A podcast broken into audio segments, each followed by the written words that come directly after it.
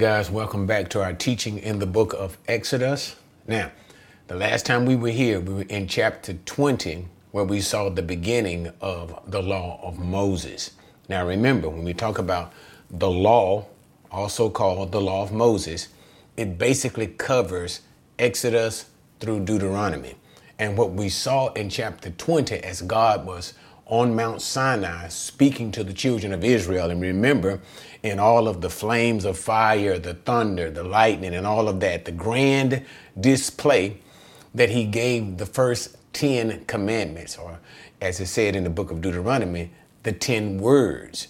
And we understand this as the principle of the law of Moses, or the foundation of the law of Moses, to the which that from these 10 commandments, God will further expand addition this these 10 commandments. He will further expand these commandments into additional commandments. And so in totality that will be from Exodus to Deuteronomy 613 commandments in all. But from these 10 God will give the remaining 603 commands. Okay? So we understand in these 10 they are principal and foundational to the which God will give further commandments, which, which will be understood as and can be understood as ordinances or covenant law, the law of the covenant. So we have these basic foundational 10, and then there will be the additional commandments that will come over time because they won't all come at one time. They'll be divided up into certain periods of time and they will be the law of the covenant in totality. Okay? And so in chapter 20, let's let's end our review on that. So what happened? As the people were there with this grand display of God as he was speaking from Mount Sinai, they became very afraid.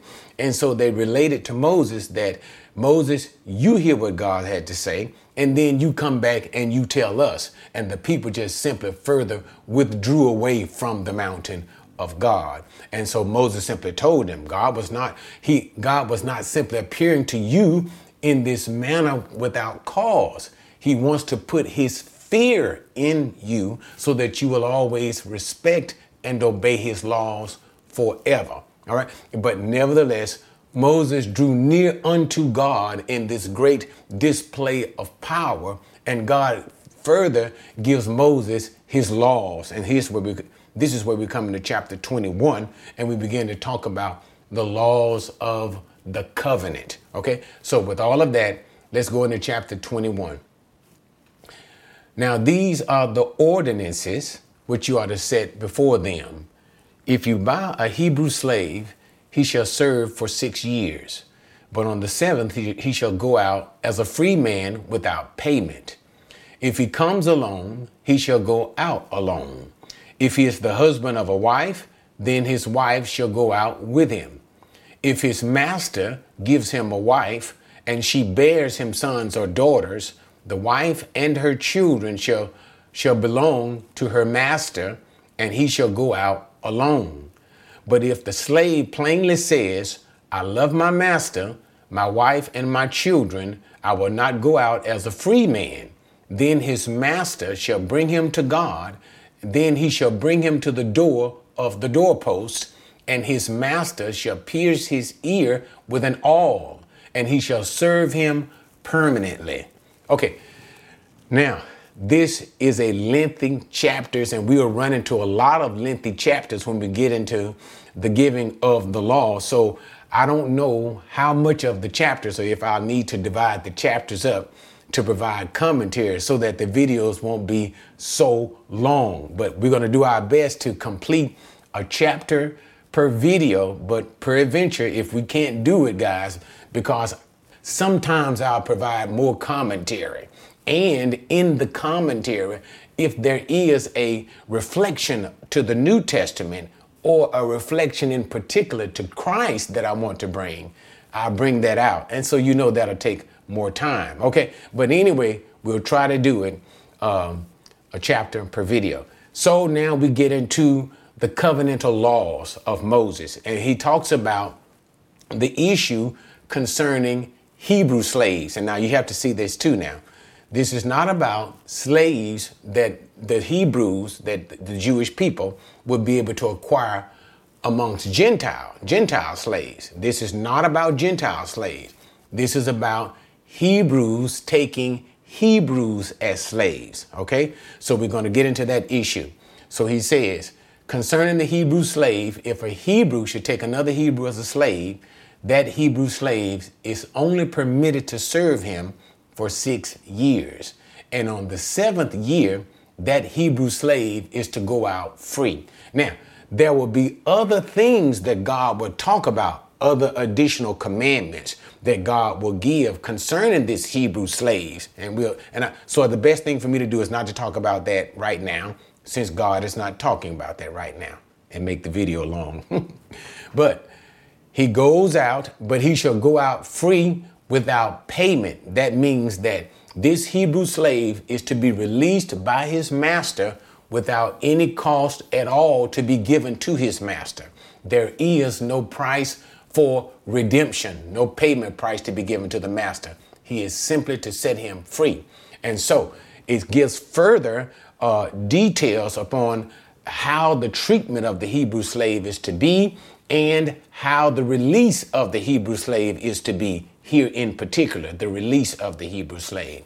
And that is, if he came alone, he leaves alone. If he comes with a wife, then the slave is to be released also with his wife. But if during the time that the slave, that the Hebrew is enslaved to his master, if during that time his master gives him a wife, and of course, what you know, what comes naturally is the bearing of children, and the wife bears children, then the Hebrew slave is to leave alone, but his wife and his children belong to his master because the master gave him those wife and the children, and so therefore they shall be considered as property to the master. But peradventure, if the slave has to say, and you can see the connection too with the uh, master giving him wife and, and he having children, you can see this connection that if the slave determines that he wants to be permanently a slave to his master. Why, why can you see that connection? He has a wife and the, he has children. So you can see the desire to be permanent because the wife and the children will remain with the master. You got it? And so you can see him permanently wanting to keep his wife and children. So you can see that. So that's that assumption that we see it as well here. But also, too, even greater than that assumption, what does it say? It says, if the slave regards his master with great love and joy. So if the slave says, What? I love my master. And what else? Notice my wife and my children. He wants to keep the wife and the children. but he says, I still love my master. My master is good to me. So he decides to be permanently a slave to his master. Because remember, the slave can only be a slave for six years. In the seventh year, he must go free. But only the slave can make this determination. What determination? He says, on the grounds that I really love my master and I want to keep my wife and my children. Then there is a procedure that he can do. He, the master must bring him, so it has to be legitimized. It has to be legitimized. When a, the other Jewish people see this Hebrew permanently being a slave.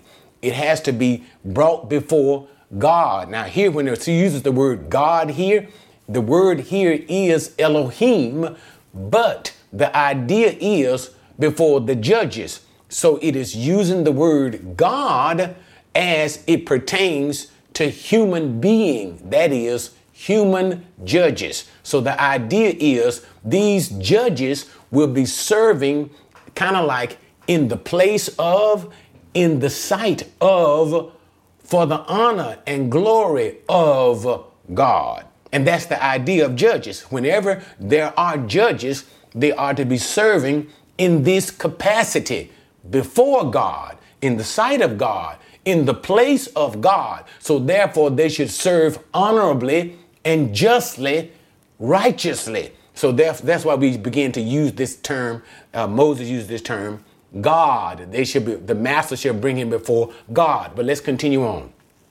So he brings him before God, and at the doorpost, that is the judges, and at the doorpost of his house, he is to take an awl that is simply a, an ancient device that was used for many different types of things, but it was sharp, and he should pierce his ears. He should pierce the slave, the master or the judges, should pierce the slave's ear.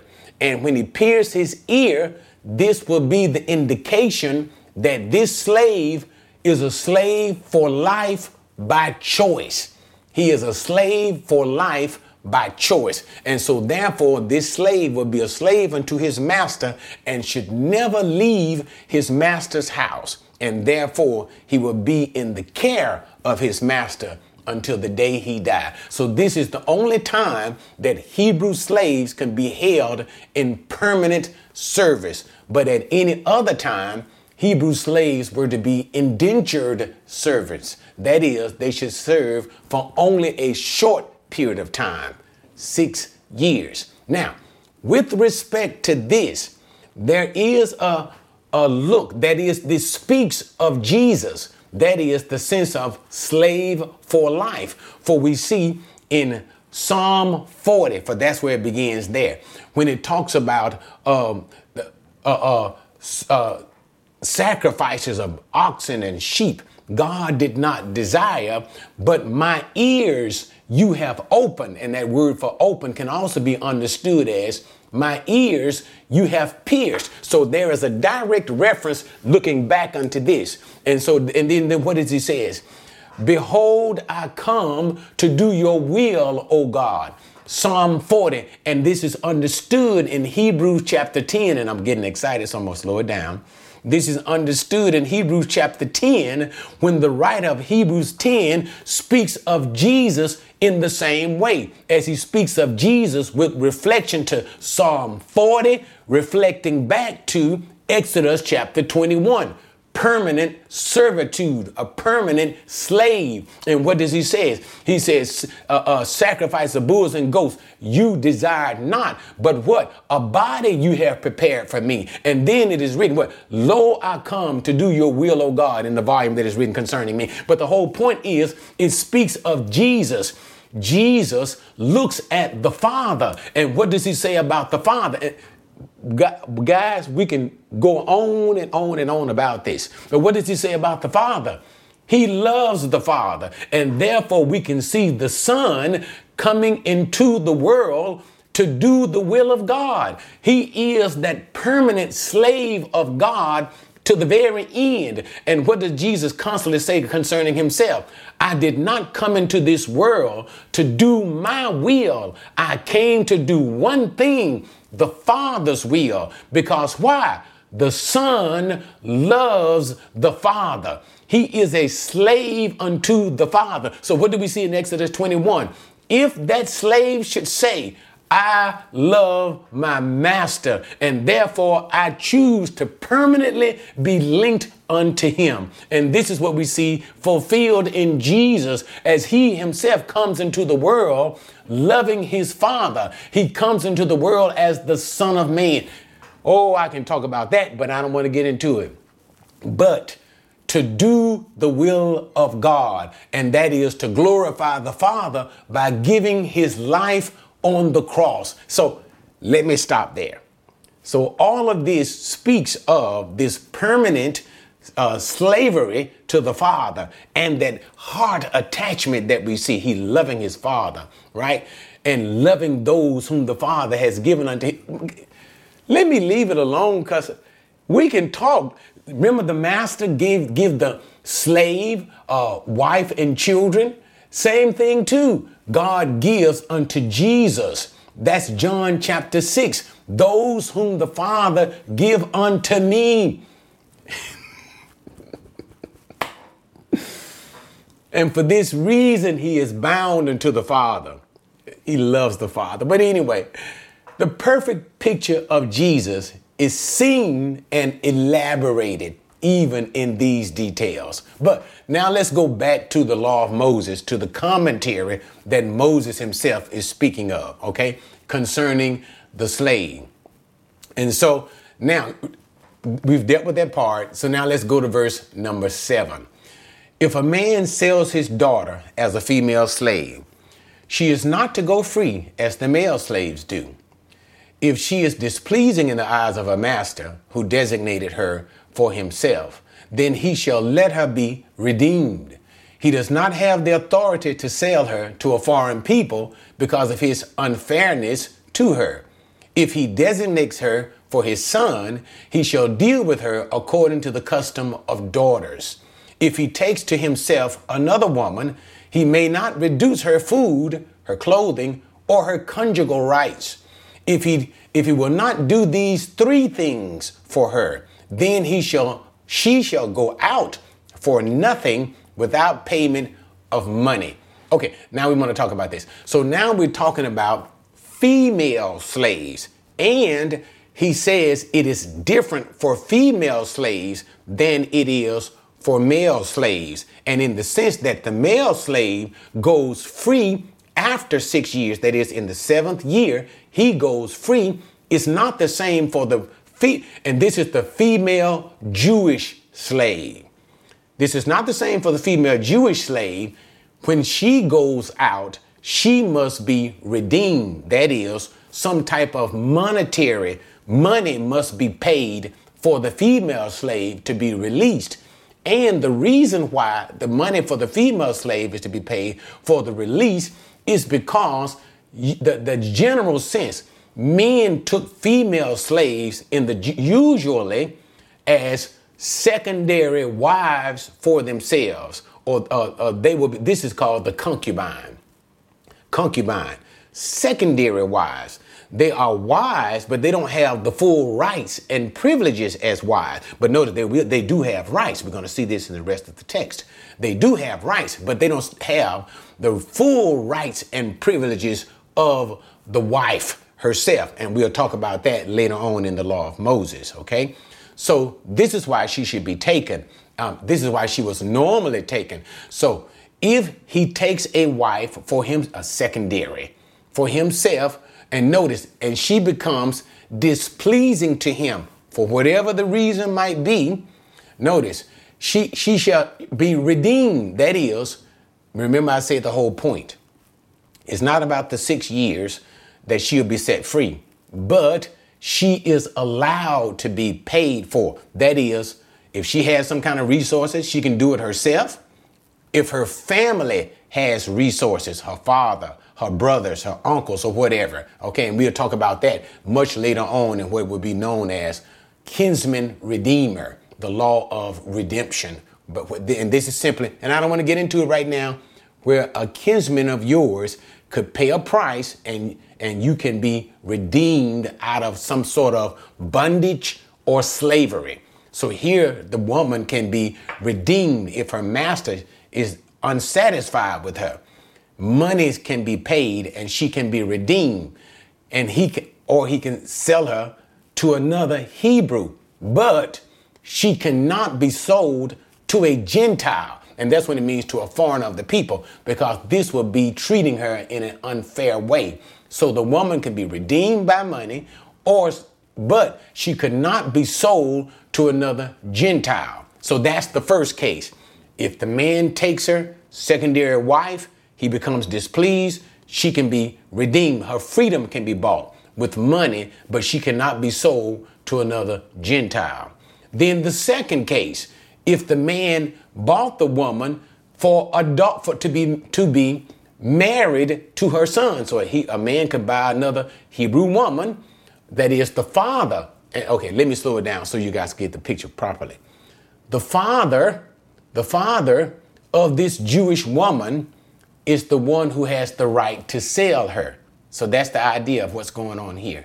The father of the Jewish woman sells his daughter to another Jewish man. Okay? And remember, in all of these contexts, unless specified differently, is talking about Jews interacting with other Jews. So keep that in mind. Okay? So the father says unto another Jewish man, And it is the Father who has, only the Father has this power. Now, for whatever reason, and not for whatever the reason the father does these things. But normally the father would sell his daughter because the family fell into poverty in some way. The family has become impoverished and therefore he sells his daughter in this manner. Okay. Number one. And since I'm here and it's in my mind, what you will see here, because sometimes we have this, especially in modern America and in this modern world of ours. When we say the word slave, we have a very negative repulsion against slavery. And then when we look at the Old Testament, we have we have this uh, uh, we look down on it and we look down on the law of God with respect to slavery because slavery is permissible in the Old Testament. And slavery is not only permissible, but God also gives guidelines for slavery. That's what we see here. Okay. And so we look down on slavery from our perspective and we say that's not a good thing. That's not a good thing. But you have to understand slavery is different and slavery was always intended to be humane. And slavery, as we'll see in the law of Moses, instead of it's giving people an option. In other words, so that your family don't starve to death, God gives them options to be slaves to so so that I don't starve to death. You got it? Okay, let's just talk.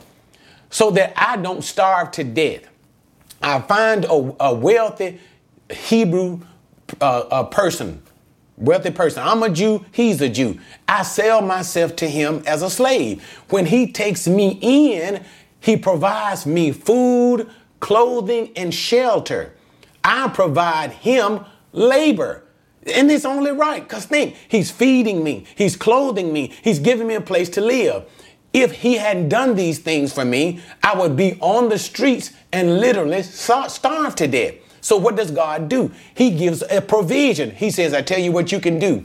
You can give yourself as a slave to this person. And as a slave, he will provide for you. And it's only right since he's doing these things for you, you need to do something for him too. So you need to give him what? Labor in uh, response to all those things that he's giving you. And then even further so, and I know I'm well ahead, I'm well ahead, but notice, even in that slavery, you're not to be a slave forever. And then we'll find out for, for seven years, you'll be free, as we've already talked about. And then we're going to find out what? That even, and this is even later on in the text, and I don't want to get into it. This is in the book of Leviticus that when the Hebrew slave is set free, you ain't gonna just, don't let the, the slave master, the slave owner, you don't let him just leave and send him on his way with nothing. No,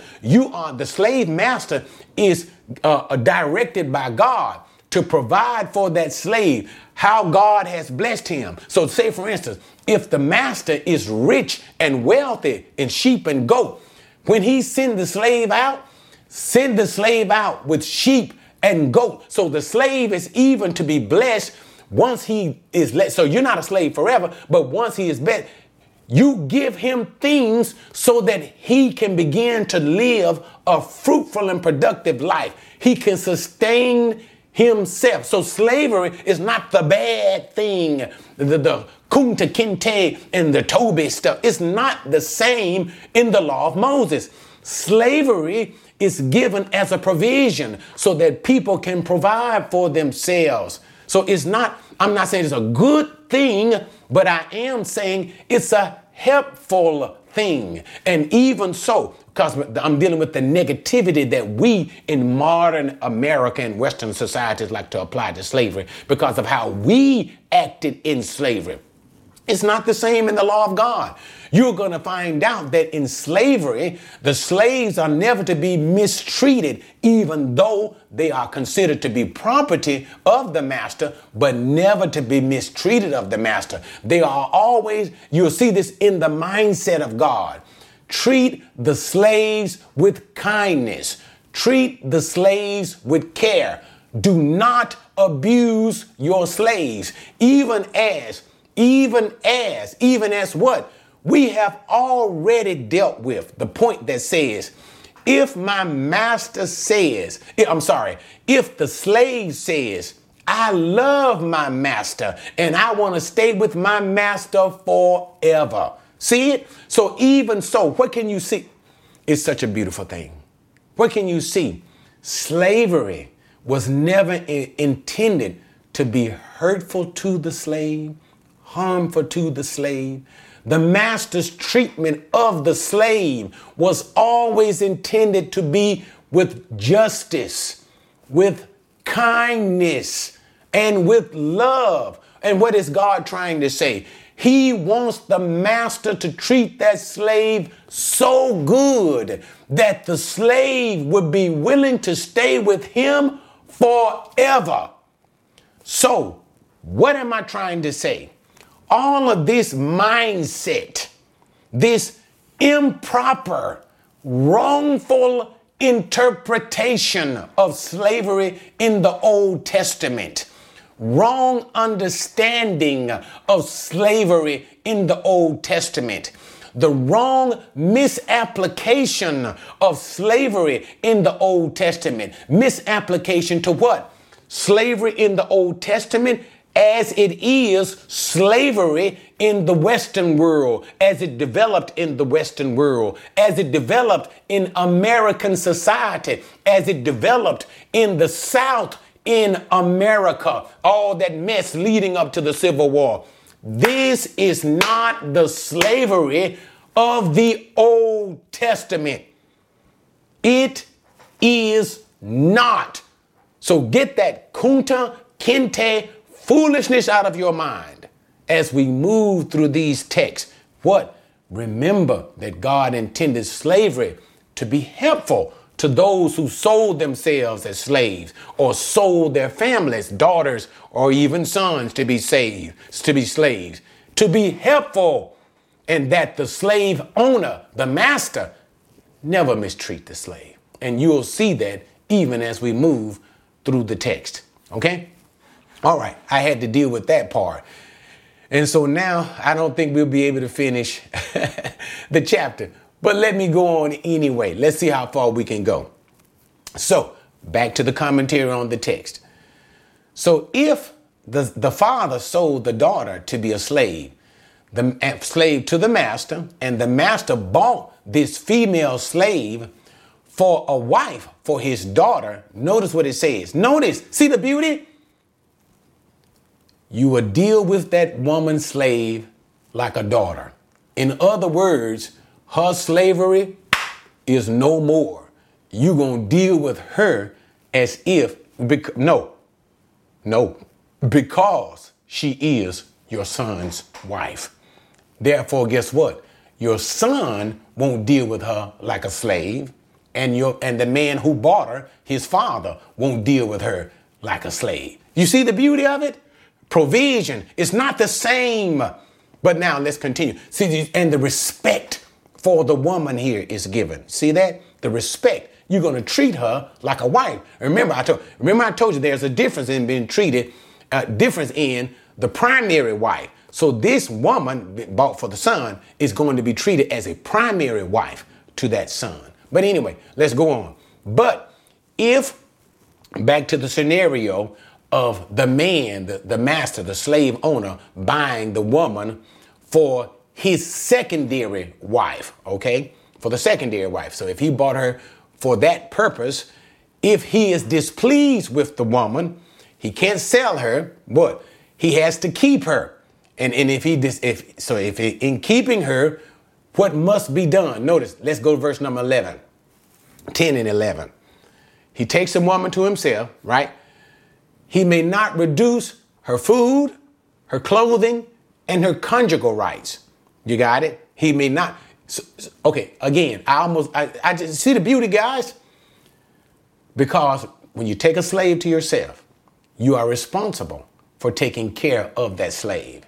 So, but if the woman that he bought for himself, secondary wife, all right, is in any way unpleasing, he can't sell her.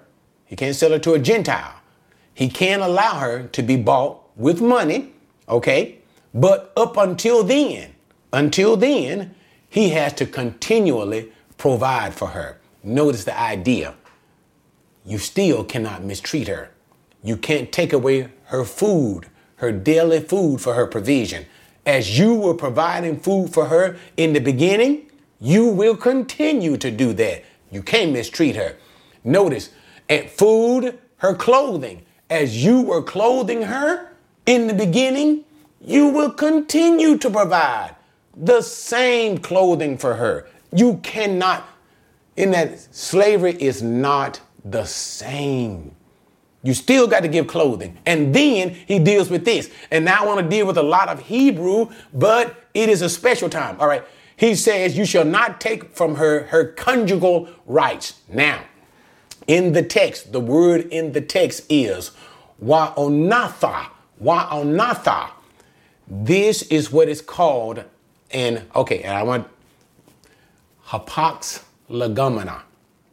A hapax legomena is a word that is used in scripture only one time and, and is only one time used.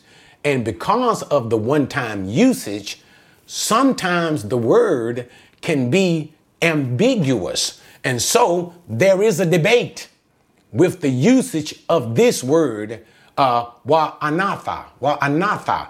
And the debate is right here, does it mean sexual privileges. That is, is Moses saying, God, God, saying that because remember, he, he bought the woman as a secondary wife, and so therefore, guess what he's doing? He's having sex with the woman. So he's saying that not only what must not be diminished, diminished. Notice that's the word when he says cannot be taken away. That means reduce. You can't diminish it. It can be kept at the same level. Sex you need to continually have your regular sexual visitations. You got to keep having sex. You must satisfy her this way. So the point is, is he saying this with this word, with this hapax This is one uh, meaning of it. And then there are other thoughts that be meaning, uh, rabbis of the day thought that it could possibly mean shelter as well. So the idea would be food, clothing, and shelter. You shall not diminish these things, but consider diminish the shelter. Uh, okay, I can understand that. Living in the same house or, or, or, or shelter or quality environment that she's always living. You can't make her live in a shack if she was living in a mansion. Okay, I, I can deal with that per se. And so there's been a, is that what he is trying to say? And then, or should I even say, but when we look at the Septuagint, and I can't get into these great details, but the Septuagint is a Greek rendering of the Old Testament. That is, this is the Greek translation. So when by Jews themselves, so when Jews took the Old Testament Hebrew and, tra- and they did that because so many Jews were, not able to speak and read the Hebrew, but many Jews became Hellenist Jews. Hellenist mean Greek cultured, Greek speaking Jews. And when many Jews began unable to read and to speak the Hebrew, and they were basically reading and speaking Greek, they translated so that they would have the scriptures. These uh, Jewish scribes translated the Hebrew to Greek. And this became known as the Septuagint. And when we look at Exodus 21 and uh, uh, 10 in the Septuagint, they translate the Hebrew as sex.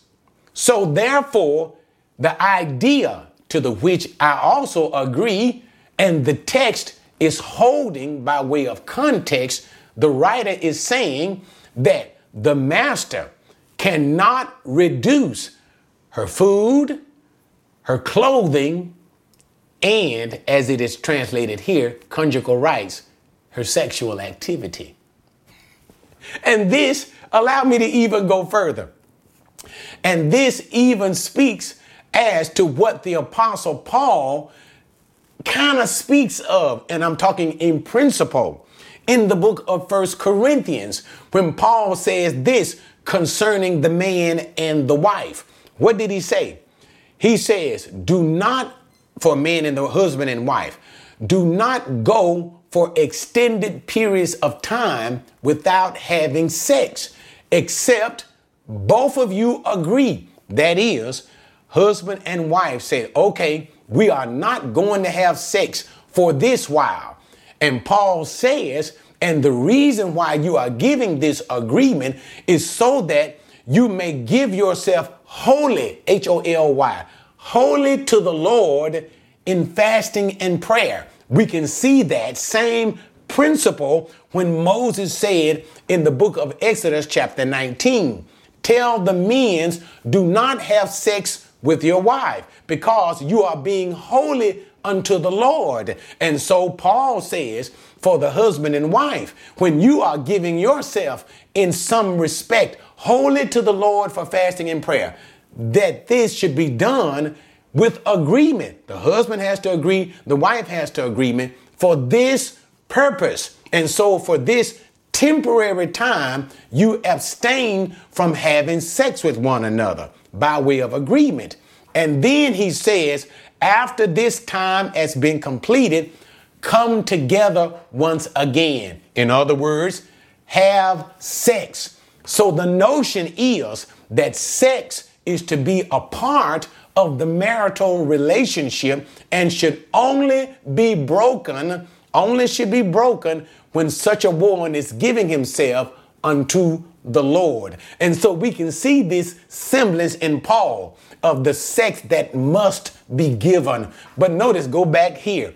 The woman, back to the commentary, is giving herself, is bought by the master as a secondary wife, a concubine, for the sex is inclusive of it. And so, therefore, if he becomes displeased with her for any reason, he still has to treat her as a wife, even though she is purchased as a slave. And guess what he, keep, he has to continuously give her? What? The same amount of food, same amount of clothing, same amount of sex. and then he says, but if the master refuses to give her, what? Remember now, these three things, let her go for nothing. Remember, they was different for the female slave than the male slave. The male went out for nothing in the seventh year, but the female slave did not go out for nothing. She had to be bought. But if the master refused to give her those three things, then she now has the right to go out for nothing, just like the male slave. And remember, the three things, one of the three things is sex. it's a beautiful thing. If he refuses to give her the natural pleasure sexually that a husband should give the wife, then she should be able to find a husband herself who would do these things. Beautiful, isn't it? Slavery, and, and keep in your mind how the different, we're talking about slavery, how slavery is so different in Old Testament scripture than it was for Western society. Okay? All right, we got a few more minutes, so let's go on. Verse number 12. He who strikes a man so that he dies shall surely be put to death. But if he die, if he did not lie and wait for him, but God let him fall into his hand, then I will appoint a place, you, I will appoint you a place to which he may flee. If, however, a man acts presumptuously toward his neighbor, so as to kill him craftily, you are to take him even from my altar that he may die. I like that. He who strikes his father or his mother shall surely be put to death. He who kidnaps a man, whether he sells him or he is found in his possession, shall surely be put to death. Okay, now we're moving into the section as reasons for the death penalty, which brings my mind back to remember how people, you see people today, remember people today. Let me just simply say it really, really quickly take it back to chapter 20, and I made this comment. People try to use the verse in, in, in, in Hebrew, Exodus chapter 20, thou shalt not murder, or a, King James version of it, thou shalt not kill. And so when and people will confront the death penalty, you have death penalty advocates. Let me slow down. Death penalty advocates calling themselves Christians or whatever. And they would like they would love to quote that the Bible says thou shalt not kill. And they should they'll use the verse in Exodus 20, trying to go to judges and trying to change political law that people should only have life in prison, no matter what they do. If they kill another person, don't kill them. Why? The Bible says, thou shalt not kill.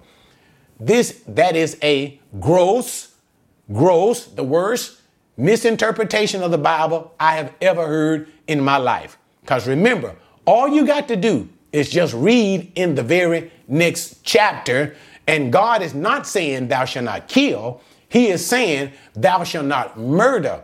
Murder is an unlawful killing.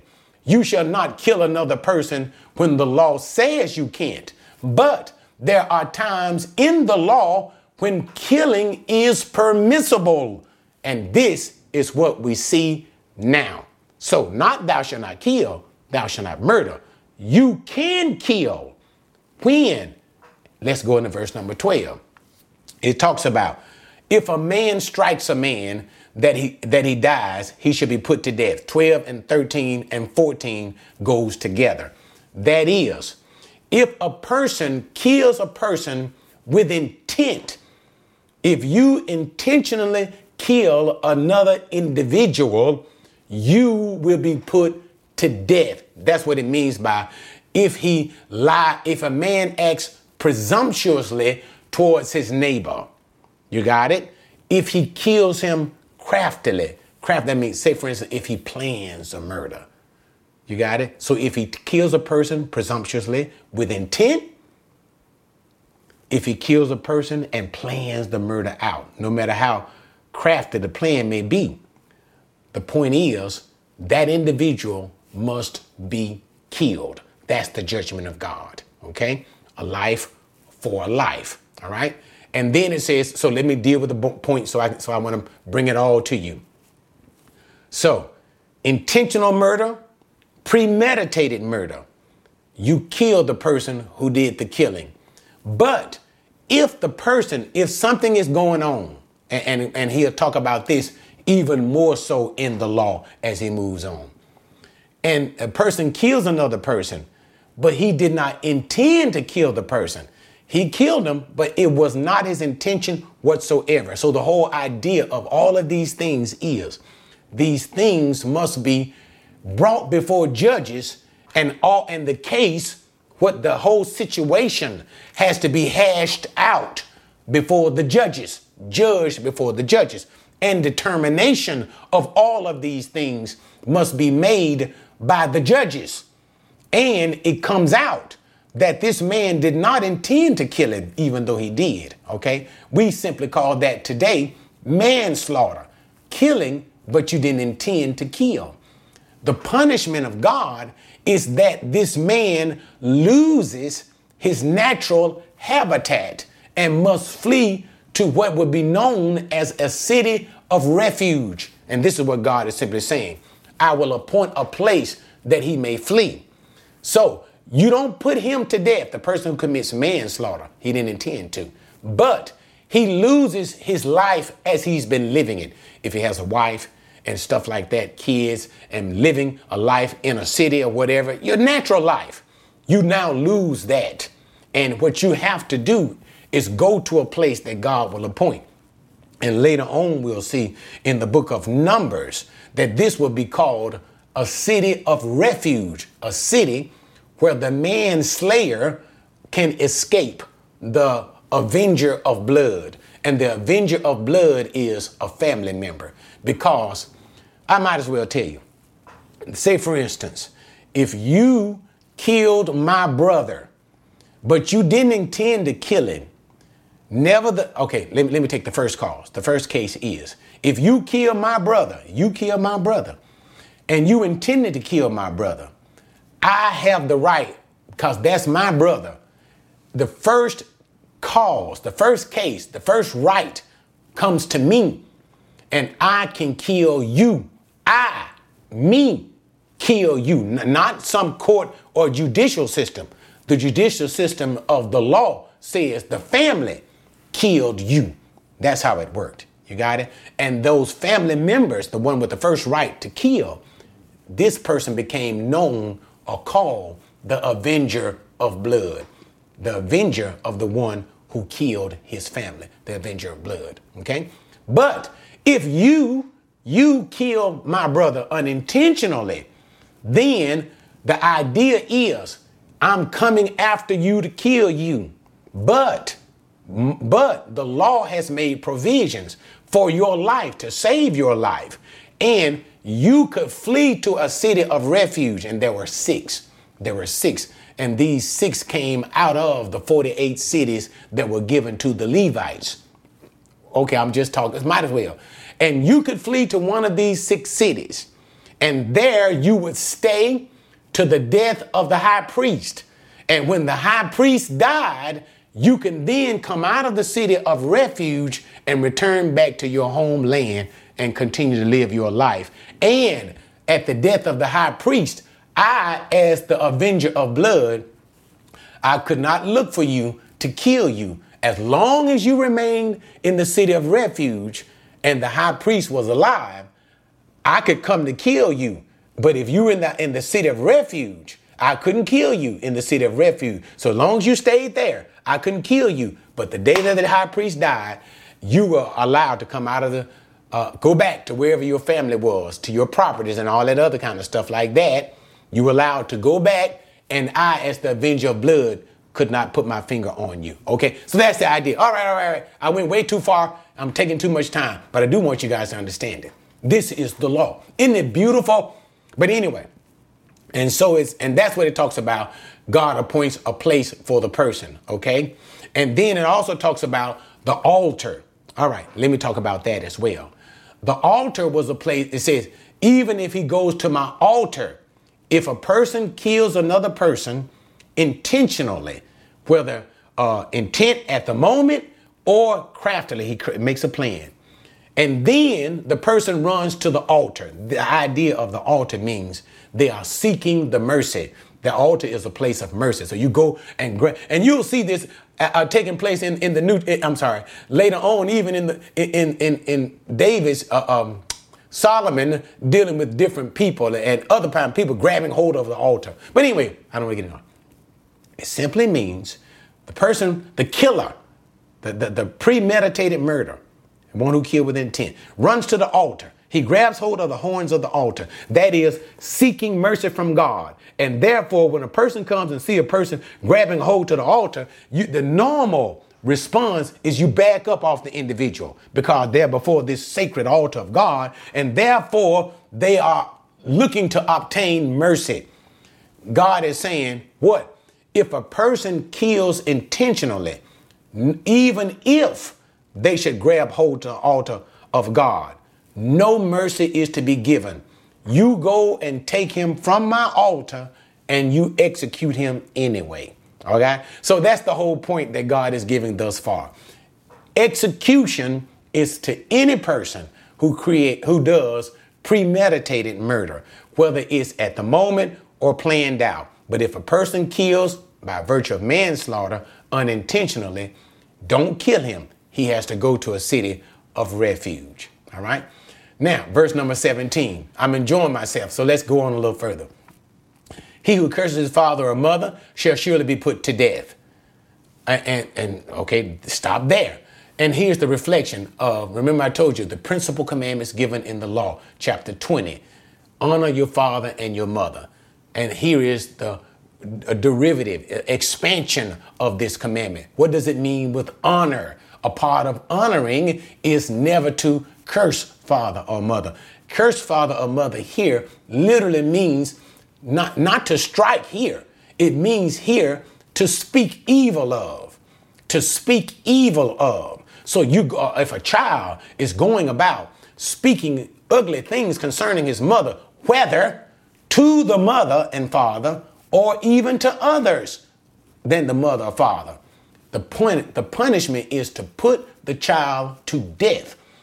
Therefore, the basic foundation of society is always to be, should be sustained because what?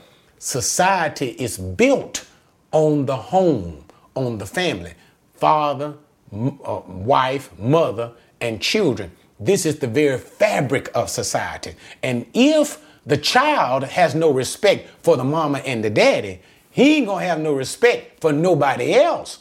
So this is going to become a problem for society. But it is extremely important that the mother and father should always be honored. And this is what Jesus was talking about when it says the law of Moses said, if you do not honor your father, he should die the death. He should be put to death. Okay? 18. If men have a quarrel and one strike the, strikes the other, the other with a stone or with his fist, and he does not die, but remains in bed, if he gets up and walks around outside on his staff, then he who struck him shall go unpunished. He shall only pay for his loss of time and shall take care of him until he is completely healed. Okay, so now it's talking about basically two men fighting. Okay, two men fighting. So two men fighting, and one strike him, and he doesn't die. Whether he strikes him with a fist or get a stick and goes upside his head. but he doesn't die, and he is on his bed. He is injured. He is really injured. And then he comes off of his bed and walks on a staff for a while, and then he gets better. So that's how that is. So notice, he strikes him, they're fighting, he doesn't die. So therefore, because he doesn't die, you cannot put him to death. That's what Moses is trying to say here. He doesn't die, even though he injured him. You you can't put the man to death just because he uh, hurt him. And that's the idea that we will see developed in an eye for an eye. Equal justice, okay? But let's just keep, let's deal with the text. But the man is on his sick bed, then he is still injured for a while. He goes on a cane for a while, and then the man fully recovers. So the man who injured him, from the moment that the man is injured, is on his sick bed, losing wages, and then, even as the man is recovering, walking on a stick, as he is recovering. So, the man who injured him must pay monetary, monetarily. He got to pay money for the injury that he caused, for the time that the man is on his sick bed, unable to work, for the time that the man has his injury walking on a cane. Up until he fully recovers, the man who injured him has to pay money for all of that. And that man who is paying the money who injured him, he, he cannot be he cannot be put to death. He is simply fine. So here he is dealing, dealing with the liability issue. You got it? Liabilities. And that's what he's going to talk about for quite a bit of this section. Now let's continue. Verse number 20. If a man strikes his male or female slave with a rod and he dies at his hand, he shall be punished. Okay, so now here he's talking about the male or female slaves, right? If the man is punishing the female slave, remember the whole tenor, the whole tenor is God always wants the master, the slave owner, to treat his male servant or female servant with kindness. We have talked about that all with the upper section, so I don't need to rehash all of that. So the idea of the idea is somehow the, the male servant or the female slave has done something worthy of punishment. Worthy of punishment. You got it? But the master goes too far in the punishment. You shouldn't have did that much. You shouldn't have did that much. You got it? And and what happened? The female slaves or male slave dies because of that punishment, the physical punishment the master has given to him. Right? It says the master shall be punished. Now, it kind of leaves it in an ambiguous sense, and I like that too which it seems to su- suggest that it leaves it up to the judges to decide the punishment. But it did not say that the master shall be put to death. So this seems to, to be the idea that female slave, male slave, they did something because you always want to be good. So this is the idea of God's perfect law. Master being good to the slave. And we know people do bad things. Just like our children. We can be good to our children and they can do bad things. And the, and the master punishes the slave, but he goes too far and the slave ends up dying. But the idea is the slave is still the property of the master. And because the slave is the ma- is the property of the master, God doesn't say put the master to death. But nevertheless, because the slave is a human being and is of value, the master must not go unpunished. You still went too far. You, you can't simply say, that's my slave and I can do what I want. No, indeed. Your slave died because of what, as a result of what you did, and you will be punished. And this, notice, because of the ambiguity, is to be determined by the judges.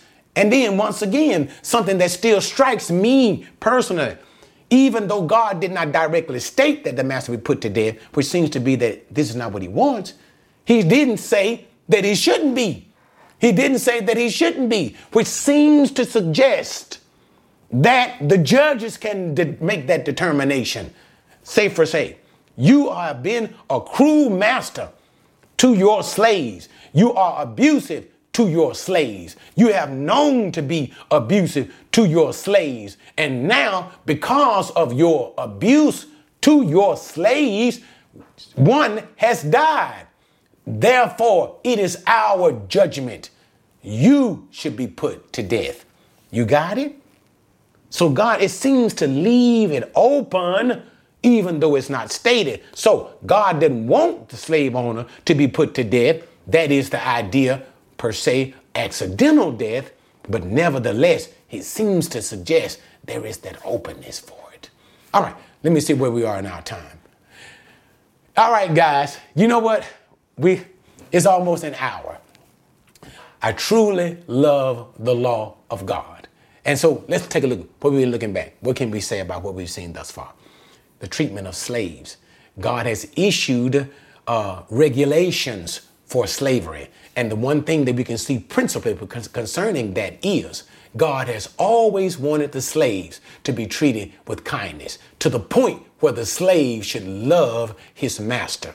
But in the event, nevertheless, the God has always made uh, uh, uh, avenues that if the slave is ever mistreated, and we'll get into that even further, the slave should be set free and the master should be punished. And then, as we continue to move through the text, God talked about the death penalty and how that if you take human life with intent, such an individual should be put to death. And if you disrespect your parents, such a child should be put to death. Boy, how that would transform our society today. But anyway, nevertheless, we stop there. This video has been going for just about an hour. I love it, and I truly hope, guys, that you have loved it thus far. Anyway, let me say this before I go, guys. Producing these videos take a lot of time and they take resources too, guys. All the, the computers, the cameras, the blah, blah, blah, blah, blah. They take resources. So, if God touches your mind and your heart, bless this ministry. If it helps you, if these teachings help you, bless the ministry. Send a donation or even become a monthly partner with me so that I can continue to do these things. I don't do it. I don't do it to make money. God forbid. But I do it that the ministry may be supported and that I might continuously with joy because it does give my heart joy to continuously bring these lessons to you for your benefit, for your spiritual enrichment. Okay? So help me out.